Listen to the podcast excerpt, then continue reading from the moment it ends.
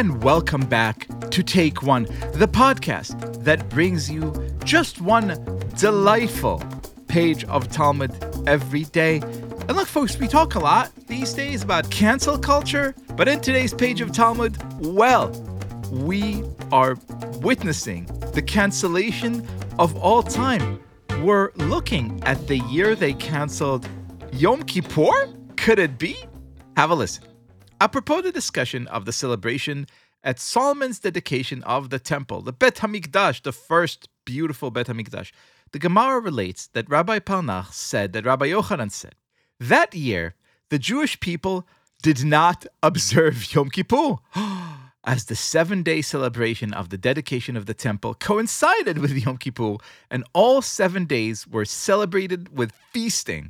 And the people were worried and said, perhaps the enemy of the Jewish people, a euphemism for the Jewish people themselves, have become liable to be destroyed for the transgression of eating on Yom Kippur, which is punishable by karet, very severe punishment. A divine voice issued forth and said to them, all of you are designated for life in the world to come. Imagine showing up at shul on Yom Kippur, all dressed in white, ready to fast, and hearing that it's been canceled and replaced with a wonderful feast, and that, moreover, you just won yourself the greatest of all get-out-of-jail-free cards. This is so unthinkable that something like this could happen. It's so wondrous and magical that we turn with our eyes filled with longing to the one man who could make sense of it all, our friend, our teacher, our inspiration, Rabbi David Bashevkin. How are you, my friend? Liel, what an absolute joy to be discussing one of the most curious, enigmatic episodes that, like, you almost don't pay attention to if you don't hit that pause button. But it's something like I put myself in my own shoes. We're in the dedication of the temple. As you described it, we got this get-out-of-jail-free card where the Jewish people were told, because of the solemnity, the importance of the dedication of the temple in Jerusalem, we're going to hit pause on Yom Kippur. This wasn't just a rash decision. This was a decision done with the authority of the Sanhedrin, the central legal body of all Jewish law. This was something that was done with the authority of Shlomo, King Solomon. This was something done with the authority of God. Yet nonetheless, the Jewish people look at this canceled Yom Kippur and they ask, like, oh, no, we're going to be destroyed.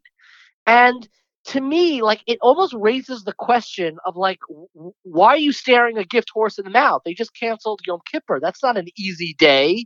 Like, Don't enjoy. ask questions, man. Run. Go to the party. Like, like this is great. Like, imagine your shul flyer sends out one year, like, in lieu of Yom Kippur this year, out of an abundance of caution, we're sending out margarita mixers and just, like, have a blast. This is an almost unthinkable response, but I actually think it tells us something so fascinating about religious practice and how we measure up to others and our very relationship to Yom Kippur itself. The first idea is that when the Jewish people, you know, they get this dispensation from Yom Kippur to celebrate the building of the temple. And you could imagine that there are people who are celebrating the building of the temple. And here there are Jews who are looking around and they're looking at the people celebrating. They're looking at the party, at the holy joy that other people are having. And they're saying, okay, great.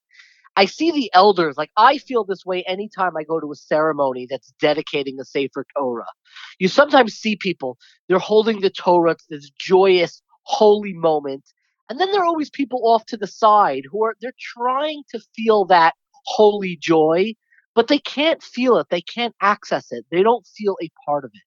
And I believe one way of understanding this question of the Jewish people of, wait a second, are we all finished now that we didn't celebrate Yom Kippur? They're not questioning the law that there was a real dispensation for Yom Kippur.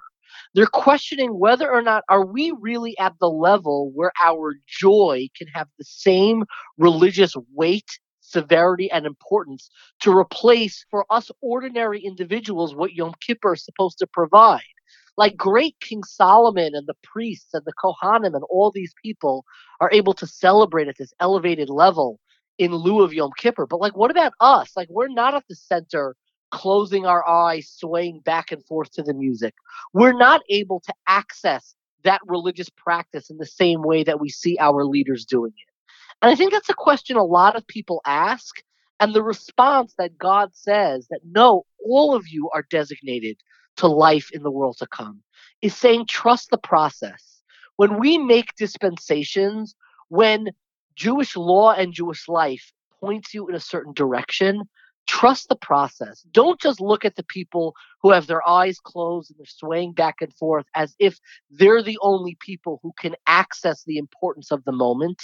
The fact that you're showing up, the fact that you are participating, whether or not you're under the canopy holding the Sefer Torah, dancing back and forth, or you're off to the side just doing your best and acknowledging the moment, all of you have a role to play and all of you can merit the world to come.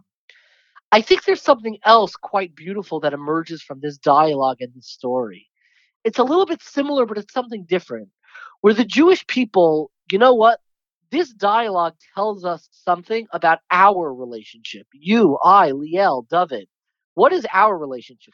I think their instinctive reaction is telling us that Yom Kippur for the Jewish people should not be seen as a get-out-of-jail-free card. It should not be seen as a burden. And it's a question that I ask myself in the entire introduction that I said, where your shul sends out, you know, shul flyer, rabbi's orders, got a prophecy. Yom Kippur is canceled this year. We're having a party instead. What would your reaction be? Is it, thank God, Yom Kippur is a headache, it's a burden, it's difficult, I want to weasel out of it? Or is it actually something that I think we all have in our deep recesses of our Jewish souls, that there's something instinctive that we actually need Yom Kippur? And there would almost be a sense of disappointment, like, wait a second, can I survive this year without the foundation of Yom Kippur that the rest of my days and months are going to be built upon? And in our lives, we so often instinctively relate to Yom Kippur like this burden, like this difficulty. But I think the Jewish people in this dialogue are telling us to reorient our perspective. When Yom Kippur does get canceled, when there are other, whether it's halachic Jewish legal priorities or other reasons why you can't participate, whether it's in Yom Kippur or something else, is your instinctive reaction, is your relationship to Jewish practice, oh, thank God, I'm out of it. Like, I was I was hoping, I was hoping you would cancel our lunch meeting today, like anybody who's ever sighed for any get-together ever. Or is there something like a really rich friendship where, and you and I have had this, we bat and forth over and over again, getting together for lunch. Like, anytime it doesn't work out, I'm like, oh no, I needed this. I want to connect with you. I want to be a part of it. And what this dialogue is doing is it's reorienting what our relationship to Yom Kippur should be. That maybe there's a place buried deep down inside where, for whatever reason, when Yom Kippur is canceled, we can maybe access and nurture that feeling that, oh no, we need a Yom Kippur in our lives. And thank God we have another place to access it.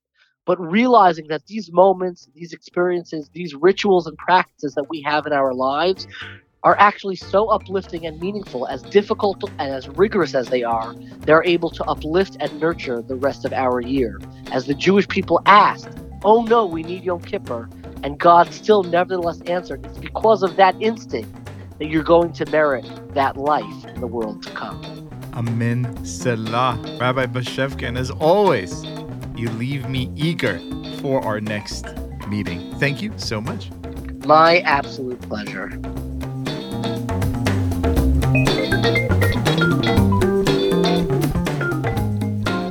This has been Take One, a production of Tablet Studios. If you enjoy this show, and I hope you do, please go and rate and review us on iTunes or whatever platform you use to listen to podcasts. Each week, we'll be releasing new episodes Monday through Friday, covering the entire weekly portion of Daf Yomi. I'm your host, Liel Leibowitz, and our producers are Josh Cross, Sarah Fredman-Ader, and Robert Skarmuccia, with help from Quinn Waller. For more information, go to tabletmag.com slash take one or email us at takeone at tabletmag.com. You can find us on Twitter at takeonedafyomi, or join our Facebook group by searching for Take One Podcast. I hope we've made your day a little bit more Talmudic, and we'll see you again soon.